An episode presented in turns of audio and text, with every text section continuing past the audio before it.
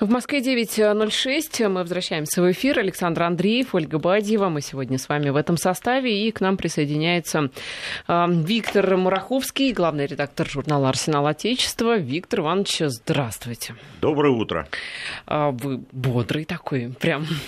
ну что, э, начнем с новости, которую мы многократно уже обсуждали и которые, о которой очень много говорили в празднике по поводу беспилотной атаки на российские российские базы. Вот, кстати, была вчера информация, что выяснили, откуда это все пришло, да. Так вот, а, по вашим а, данным, по вашим наблюдениям, вообще на что это похоже? Как это вообще все могло произойти? Я имею ну, в виду вот эти аппараты, да? Да, ну... По... Корни, руки и ноги. Да. Давайте с технической а стороны, откуда это все взялось, да. Но видно, что вот планеры этих аппаратов, они собраны на месте, да. Это... А как это видно? Ну, видно по тому, как изготовлены эти аппараты, да, то есть э, хвостовое оперение, крылья. Ну, то есть, вот, как говорят, немножко перефразирую, из замазки и палок это все сделано. Да, хорошо вы перефразировали. Значит, э, действительно так, да. То есть э, вот управляющие поверхности, элероны, э, сервоприводы вот этих аэродинамических поверхностей, видно, что это типа уровень кроватной мастерской такой, скажем, да. Но, тем не менее, уже серийная продукция практически. И да? это все летает, тем не И менее. Это, нет, ну это все летает, потому что с этим-то проблем нет. То есть для технически грамотного проекта человека найти чертежи любой летательной машины в интернете абсолютно проблем не составляет. Вот. Э, управляющие поверхности, все это очень грубо. Это не э, это не серийное производство, промышленное, да, это сделано вот здесь.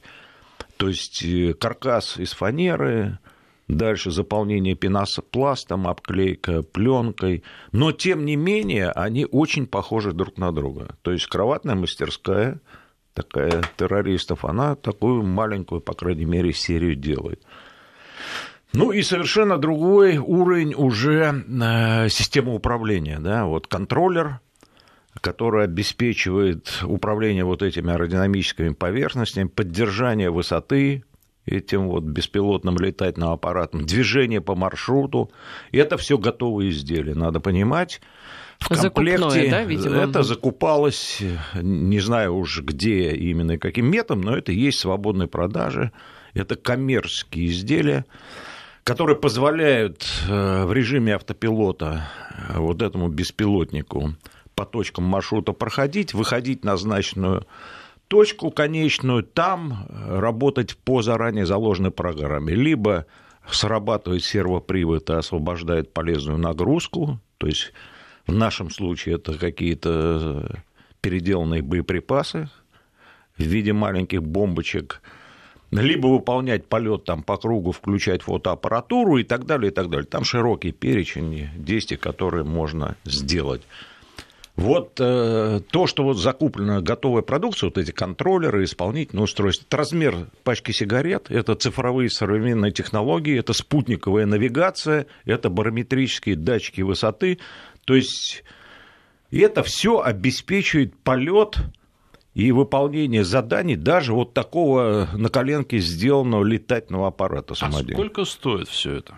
Ну, если мы говорим о контроллере в комплекте, там, э, практически полном, там, со стабилизаторами, датчиками и так далее, это порядка 250-300 долларов американских с доставкой на дом из Копейки сущие, да? Из, да, да, то есть, получается, Кита... таких можно запустить несколько штук легко и в надежде на то, что хотя бы одна долетит. Ну, долетит, да, случайно можно... Они, конечно, точность бомбометания вот этого не обеспечивают такие, такое же, как военные аппараты, но ну, по теории вероятности, да, там, чем больше, тем лучше что-нибудь упадет, куда они хотели. Вот они сделали такую чертовую эскадрилью, да, 13 единиц, они очень похожи, эти аппараты, друг на друга, все действительно малосерийная такая продукция, из них 10 Э, совершили полет на авиабазу Хмимим, где находится основной контингент российской группировки в Сирию, и три аппарата на пункт материально-технического обеспечения в Тартусе. Ну а... вот э, Минобороны уже, как я уже говорила, они определили место, откуда вылетели да. дроны. А сколько они пролетели в общей сложности? Сколько они, в принципе, могут пролететь? Ну, там есть населенный пункт Маза, да, вот, но это вот э, немного южнее Джисар Ашугур, есть такой известный город в провинции Идлиб, э, вот южнее его, э, там пару десятков километров, до Хмимима это получается порядка там 50-53 километров, до Тартуса порядка там уже 97-100 километров. Дальность полета этого аппарата фактически зависит только от запаса топлива на борту. Вот на этих аппаратах используются на э, двигатели двухтактные авиамодельные специальные – они работают на обычной смеси масла и бензина, ну, как мотоциклетные двухтактные двигатели, они просто очень маленького объема. Газонокосилка, грубо говоря. Даже меньше, я бы сказал. Меньше. Там двигатели буквально 25-30 кубиков. То есть да? летающая газонокосилка. Да, да. С бомбой. Да, а дальше все зависит от того, сколько вы топлива загрузите. Там тоже в качестве вот этих топливных баков и так далее используются очень простые вещи, типа значит, пластиковые бутылки. Да? Ну, положите туда пятилитровую бутыль, и он у вас пролетит 100 километров положите трехлитровую, он гарантирован там полсотни а пролетит. грузоподъемность такой штуки какова? Какой ну, заряд вот, они могут нести? Судя по фотографиям, которые Минобороны опубликовала, на один аппарат вешалось до 10 вот этих бомбочек. Учитывая, что это фактически по массе э, то же самое, что и исходный э, образец, это 60-миллиметровая осколочная мина для 60-миллиметрового миномета, потому что они там дополнительного веса для нее давали, это примерно 16-18 килограмм полезной нагрузки, то есть вот этих вот э, самодельных бомбочек он может тащить. А вот эти бомбочки, то есть он каждую может отдельно сбросить, или все-таки это аппарат, который летит, куда-то попадает и взрывается?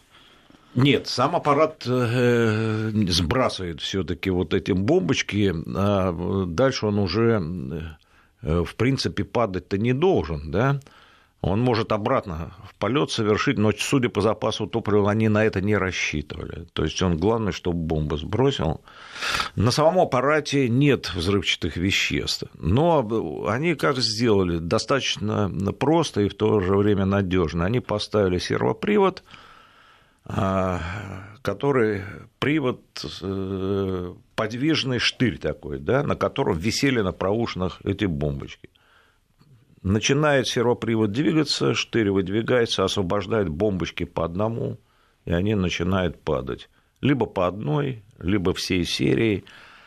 Э, сами по себе они вроде бы и калибр небольшой, и масса там 1,6, 1,7 килограммов, да, и калибр 60 миллиметров.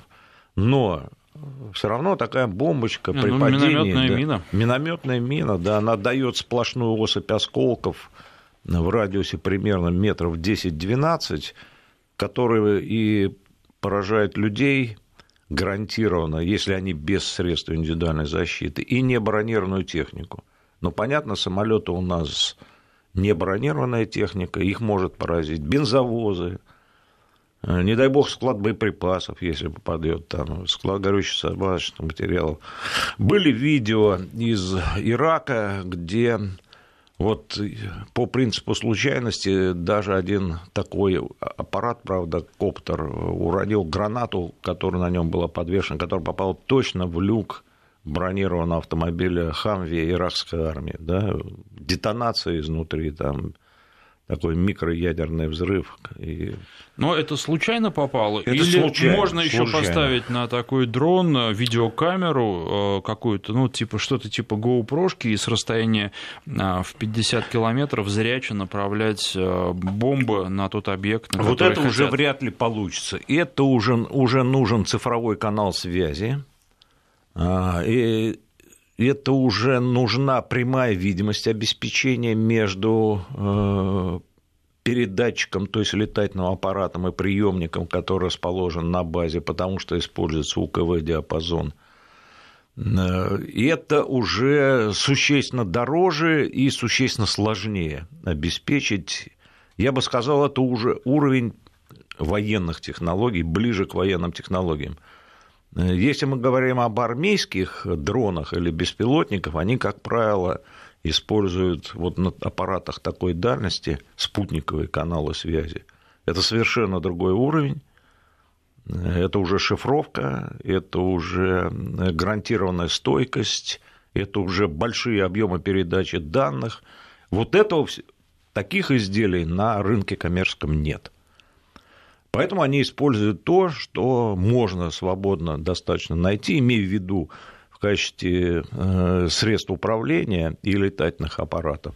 Ну и... Э, а навигация тогда как э, происходит? А навигация происходит по сигналам спутника навигации открытым. GPS, GPS там, обычно, гла... да? GPS, ГЛОНАСС, Бейдоу. Да, то вот сейчас три таких глобальных системы спутника навигационных, соответственно, американская, российская, китайская – и сейчас чипов на рынке сколько угодно, которые использовать могут э, и в комплексе, и отдельно любую из этих систем. Но, Но гражданский знать, сигнал, гражданский, где э, да. точно находятся объекты в таком случае, если такая э, да. точечная атака, нужно же обладать ну, тут данными. даже точные координаты, наверное, ничего не дадут. Ну, здесь, здесь больших проблем-то нет получить точные координаты, да. И у нас есть сервисы, я имею в виду не только Google Maps, там, а Google Earth, а коммерческие сервисы. А, То есть это можно просто сидя за компьютером да. проставить координаты. Все да, не обязательно да, совершенно, даже быть на этом Совершенно месте. верно. Ну, потому что все привыкли говорить, что вот Google Maps, там, Яндекс карты, Google Earth, там, они не обеспечивают достаточной точности географических координат, необходимых, вот, например, для работы армейских артиллерийских систем, там, авиационных средств поражения, ну, не обеспечивает. Но есть коммерческие сервисы, где ты там платишь э, э, ну, порядка 250-300 долларов за э, аккаунт в год, и получаешь качественные снимки спутниковые, например, со спутников Airbus, ну и других коммерческих спутников. Там без проблем привязать, определить точные географические координаты и так далее. Ну и потом, честно говоря, если вот у них есть люди с уровнем подготовки там хотя бы сержанта ракетных войск и артиллерии э, российской армии, то все это можно сделать с помощью компаса и топографической карты без всяких проблем. Вопрос... Ну, точность, вот э, мы просто по э, автомобильным э, делам знаем, что, ну, во-первых, GPS может нарисовать, что машина, которая едет по Москве, находится где-нибудь в Атлантическом океане, ну, и даже когда... Специально нарисовать. GPS работает, нет, ну, вряд ли российских водителей специально в Атлантику отправляют, но даже если это все работает нормально, то очень часто бывает, что путаются навигаторы, показывают, да. что они в другом месте находятся, сбиваются, потом маршрут перестраивают. Точность ведь не очень высокая. Ну, точность, э, то, что говорят разработчики самой GPS, да, спутника, для гражданского сигнала это порядка 12-15 метров. И это нарочно делается? Э, ну, не нарочно, я бы сказал, не нарочно, нет. 12-15 метров, но это точность координат по э, горизонтальным осям X, Y. Угу. По вертикальной оси точность гражданского сигнала никакая. То есть но там, предполагается, там... что вы на Земле. Этого достаточно. Да, но Земля-то у нас тоже может быть и Марианской впадиной, да, поверхность Земли, и Джамалунгмой. Вот э, гражданский сигнал, он где-то там с точностью 200-250 метров, это для него нормально, да. Он может определить, если вы начнете координату Z мерить э, по нему, может определить, что вы едете в данный момент глубже московского метро без проблем.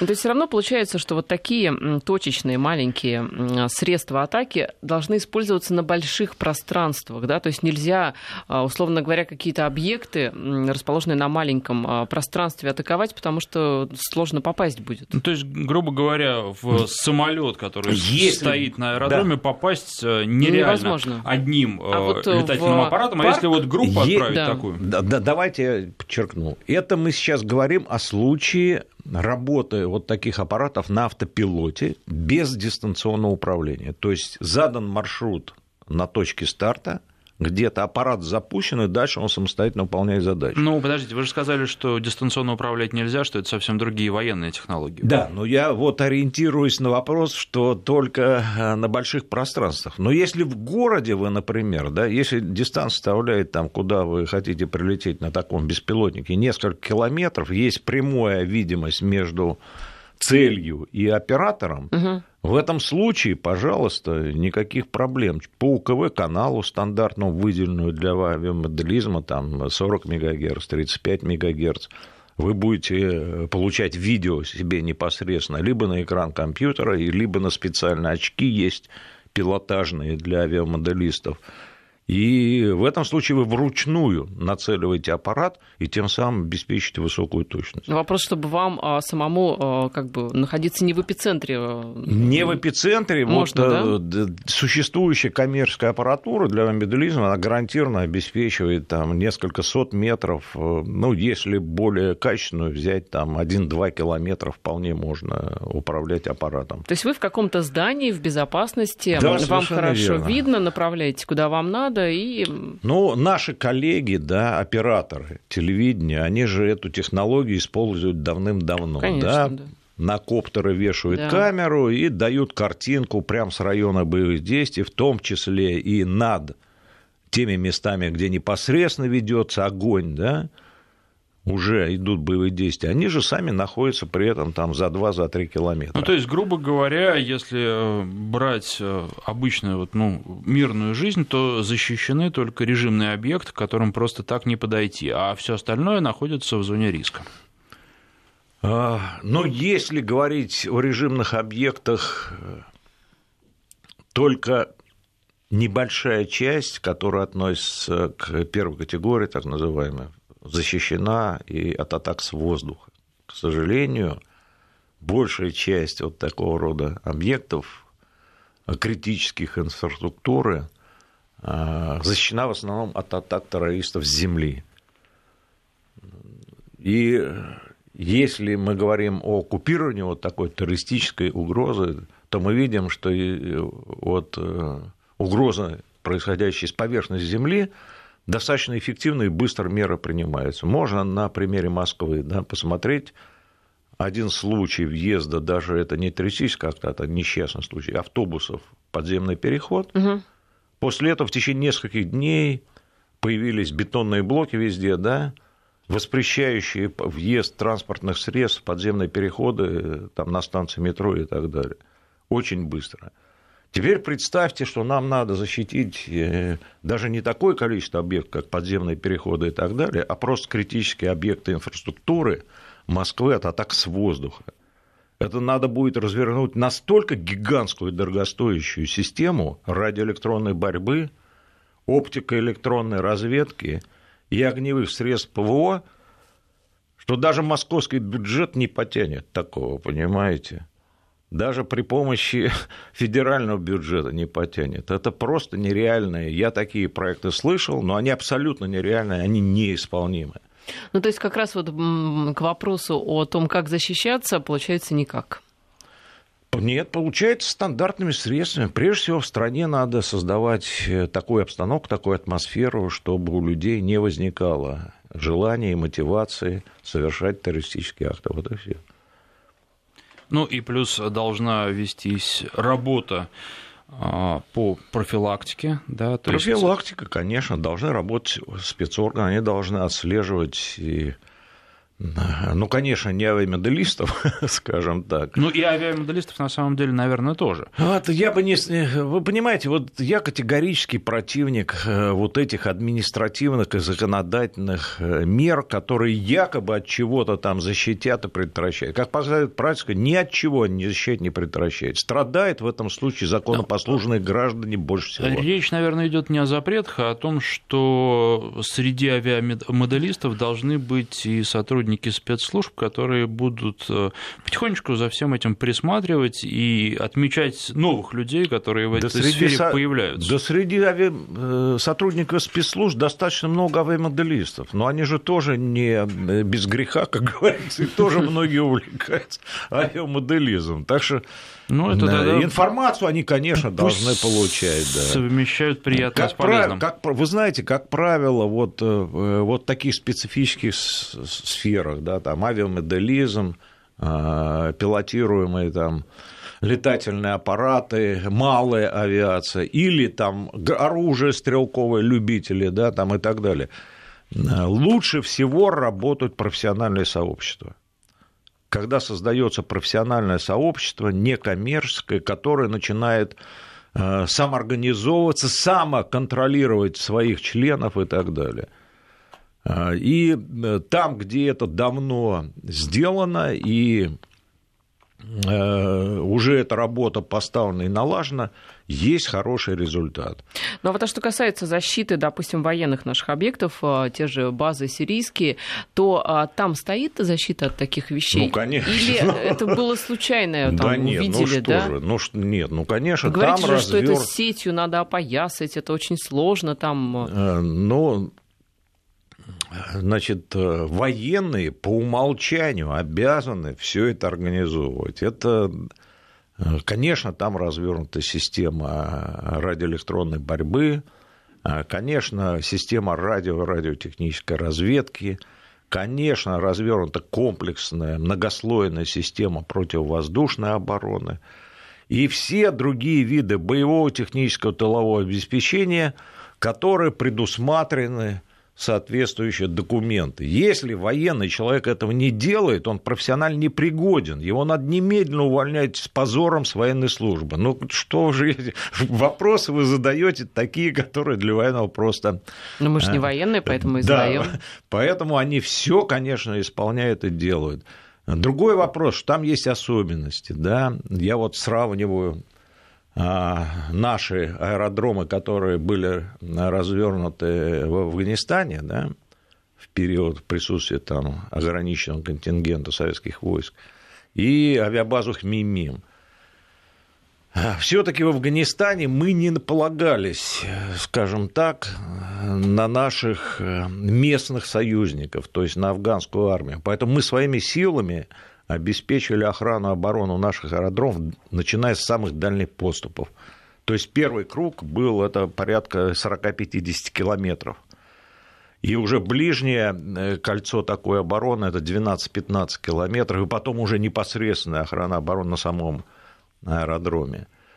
И благодаря этому э, у нас исключались случаи обстрелов наших баз дальнобойными средствами, например, артиллерией, реактивными вот, системами залпового огня, и тем более террористами. Пауза у нас на новости, прервемся и затем вернемся в студию. Возвращаемся в эфир 9.33. Напоминаем, что в студии у нас Виктор Мураховский, главный редактор журнала «Арсенал Отечества». Так вот, э, по поводу разницы, да? Да, что было, что мы стало? вспомнили Афганистан, где мы абсолютно не надеялись на афганские правительственные силы, и все вопросы решали э, собственными да, силами и средствами. В Сирии другая ситуация. У нас, по сути дела, Э, было принято решение, вы знаете, не вводить наземный контингент, мы работаем там э, воздушно-космическими силами, да, то есть только авиацией. Значит, военная полиция, которую мы туда ввели, она контролирует обстановку в зонах деэскалации в основном, да, обеспечивает проводку гуманитарных конвоев. А, есть непосредственно охрана обороны самого аэродрома.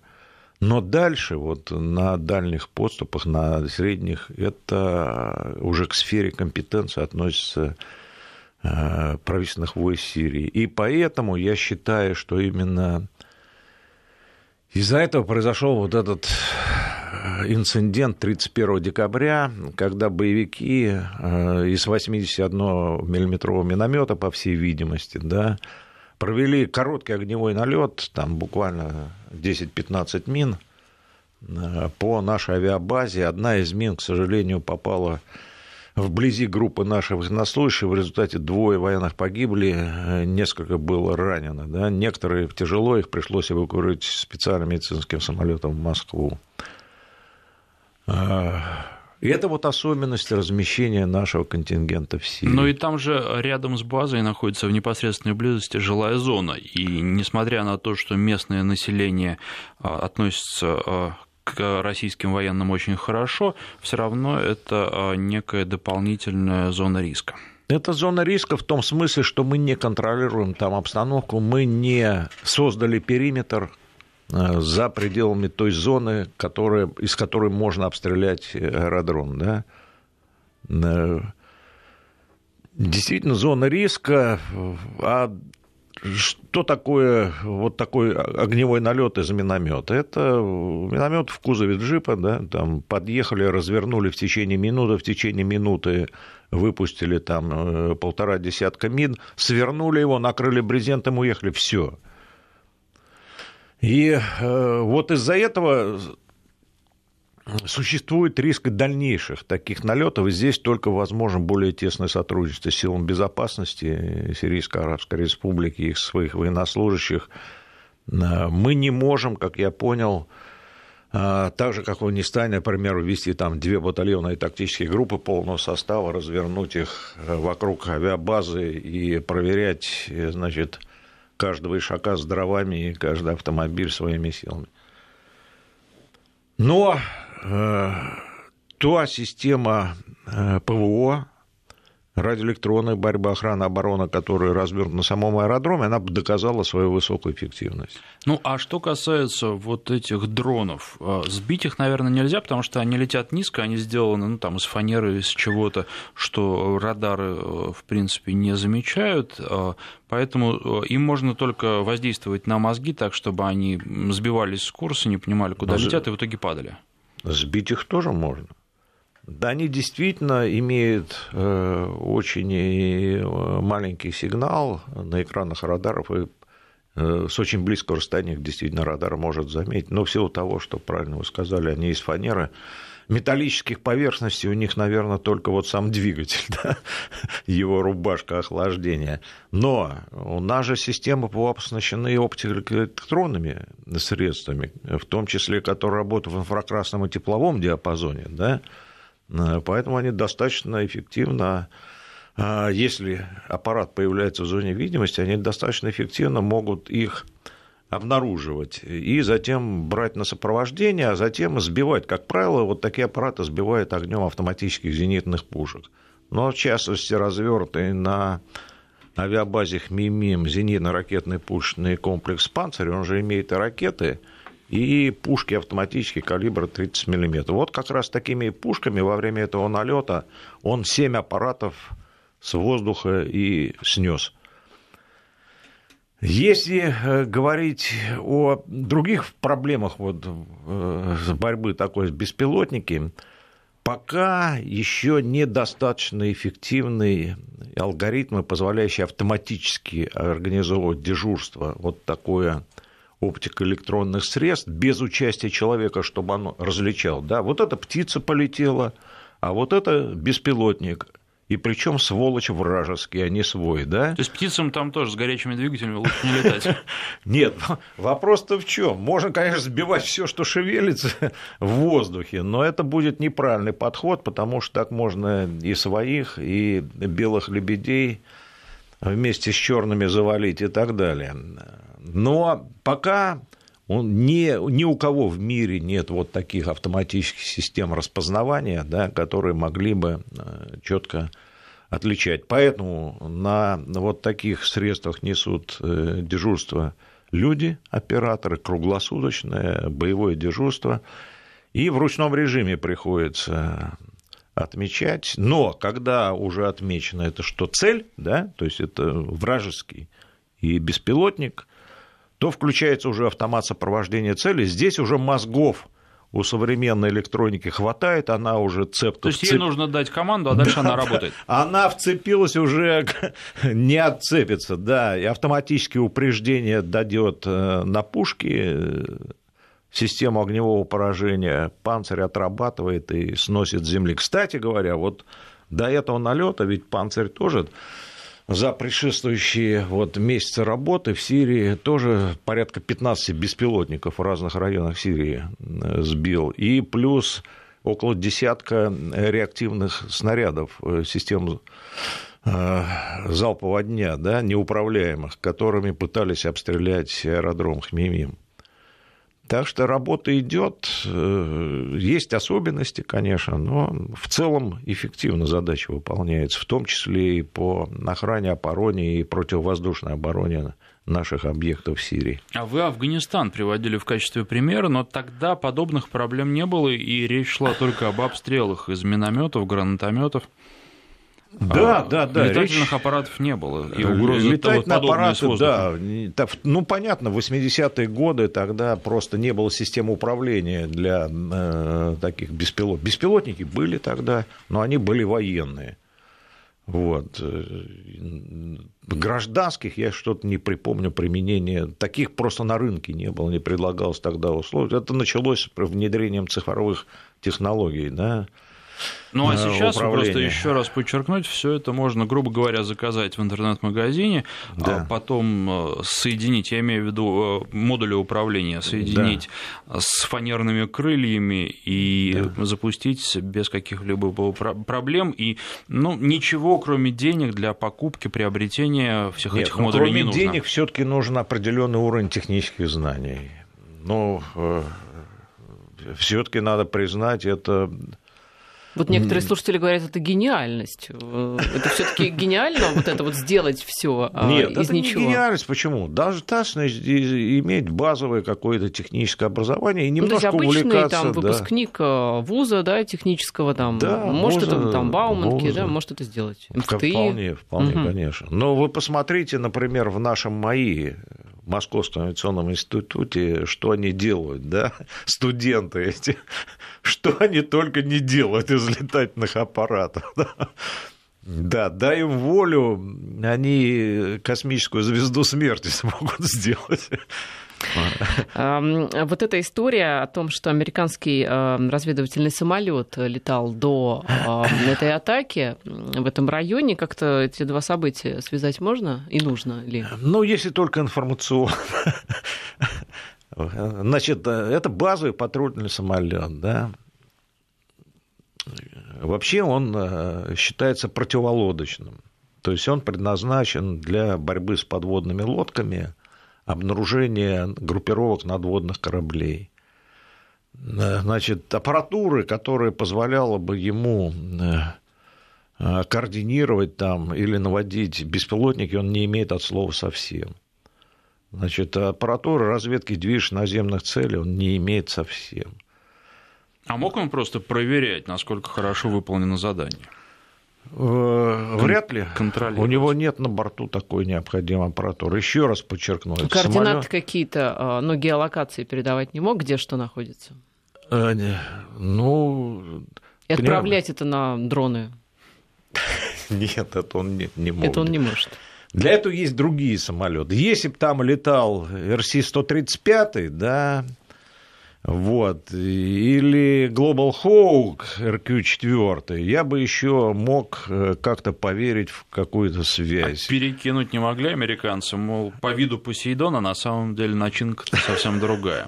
Да нет, конечно. Все они учтенные, и они специалистам известны по бортовым номерам, там, нет, просто прочее. странно, вы же сами говорите, что лодки вроде должен искать, а тут летает, э, собственно, зачем? А, ну, как зачем летает? Да, потому, что, нет, потому, потому что не секрет, что у нас там э, есть группировка кораблей на Восточном Средиземноморье, да, оперативная группа Российского военно-морского флота в Средиземноморском регионе. Вот. У нас э, там сейчас идут работы по расширению нашей э, пункта материально-технического обеспечения в Тартусе. Соответственно, ходят туда наши большие десантные корабли, которые участвуют в работе так называемого сирийского экспресса и так далее. Вот. Э, не исключено, что там находятся и подводные лодки наши, потому что они оттуда уже стреляли по террористам в Сирии. Погода у нас и продолжим. Возвращаемся в эфир. Напоминаем, что у нас в студии Виктор Мараховский, главный редактор журнала «Арсенал Отечества». Ну что, я думаю, с дронами а, понятно, ну, относительно, да? А, у нас есть еще одна история, которую хотелось бы обсудить. Скорее, даже не история, а планы США по поводу новой ядерной боеголовки. Как раз накануне, по-моему, пришли новости, да, о том, что они собираются разрабатывать разрабатывать новую ядерную боеголовку с зарядом малой мощности. А, вопрос, э, что там нового собираются они делать и э, чего им такого не хватает, что вот Хотят они что-то новенькое попробовать. Насколько велика угроза от этой маленькой боеголовки, потому что э, разница, ну вот э, как можно себе представить, не будучи экспертом в данном случае, а когда удар наносится большой ракетой, то это фактически уже глобальная ядерная война. А маленькой боеголовкой вроде жахнул, ну и ничего страшного. Тут не как бы до атомной мировой войны не дойдет. Как дрон, только ядерный получается. Да нет, немножко по-другому, конечно, дело обстоит. Я напомню, что они уже практически завершают программу модернизации своих тактических э, ядерных бомб. Би-61. Э, это уже, по-моему, 11 или 12 модификация, да? А, часть из этих бомб, э, порядка 60 единиц, кстати, размещена и в Европе, в некоторых странах НАТО, да? например, в Германии, от чего, наверное, ужасно рады граждане и жители Германии. Вот. Сейчас они э, разработали программу модернизации своих ядерных боевых частей для межконтинентальных баллистических ракет, размещенных на подводных лодок Трайден-2, и планируют в дальнейшем еще провести модернизацию ядерных боевых частей для межконтинентальных баллистических ракет наземного базирования Минитмет-3. Связано это с тем, что эти э, боевые части уже фактически у них истекает назначенный срок службы. Э, не секрет то, что ядерные боеприпасы, они же основой являются их делящиеся элементы да, высокого обогащения. Э, и это деление не останавливается когда ядерный боеприпас находится на оснащении, например, в ракете. То есть оно, это непрерывный процесс. Период полураспада для каждого вещества установлен, и происходит постепенная деградация. Ну, то есть у них есть свой срок годности. Свой срок назначенной службы, да, или срок годности, да, когда э, после какого уже изготовитель э, не гарантирует штатного срабатывания этого боеприпаса, да. Вот поэтому у них такое плановое мероприятие, поскольку вот эти ракеты и боеприпасы, которые сейчас у них есть и на подводных лодках, и наземных силах, это разработка и изготовление 70-е 80-е годы прошлого века. Поэтому они не только сами ядерные боеприпасы, они сейчас планируют и модернизацию ракет Минетмен-3 и Трайден-2. Но это не одномоментное мероприятие, я думаю, это растянется как минимум на 10-12 лет. А, что касается уменьшения мощности, они, да, считают, что за счет э, улучшения современных систем управления и наведения повышается точность доставки таких ядерных боеприпасов к цели, поэтому их можно применять менее мощные.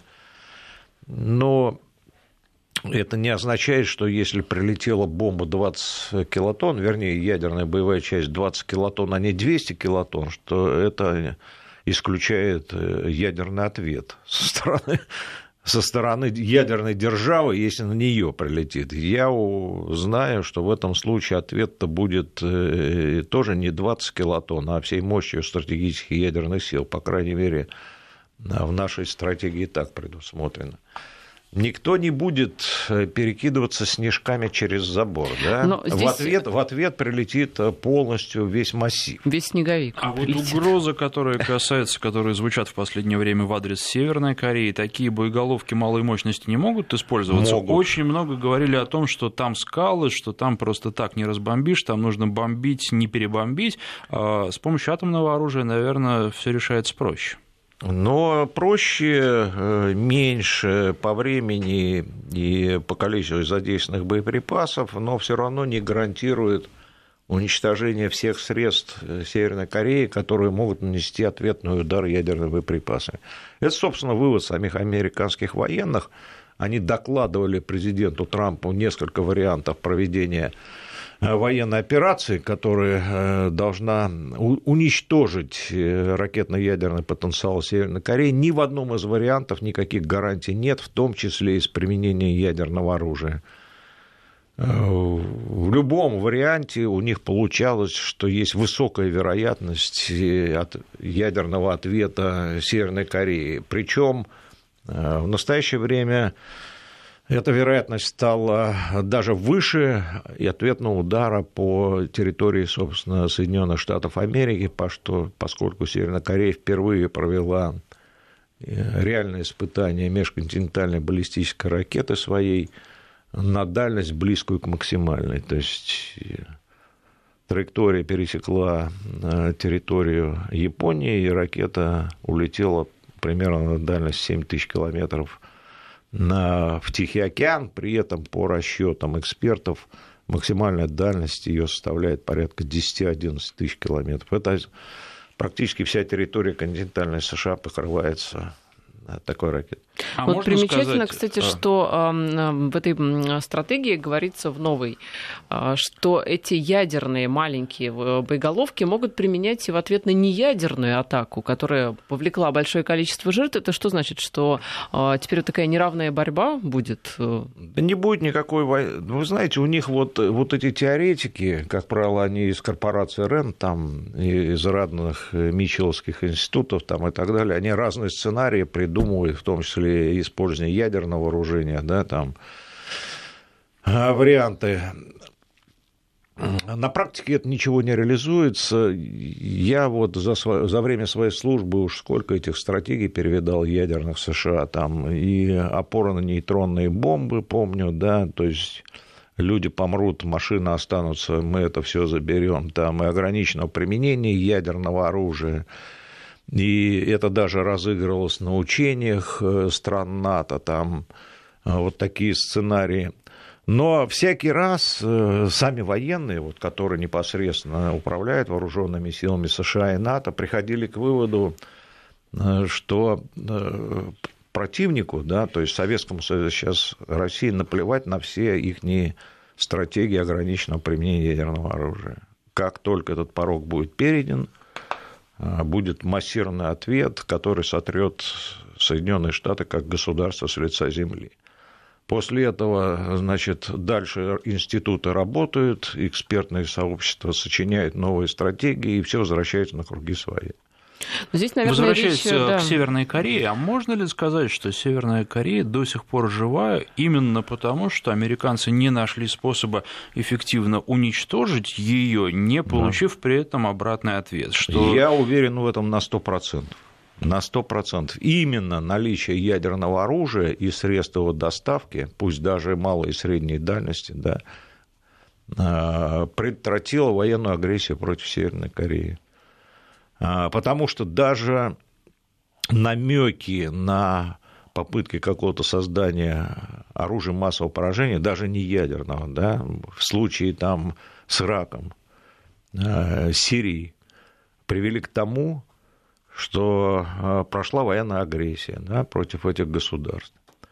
Но в Сирии удалось предотвратить только благодаря тому, что вмешалась Россия, и под эгидой, скажем, России произошла ликвидация – химического оружия. Э, ситуация с Ираном, почему сейчас напряженная? У Ирана пока нет ядерного оружия, понимаете?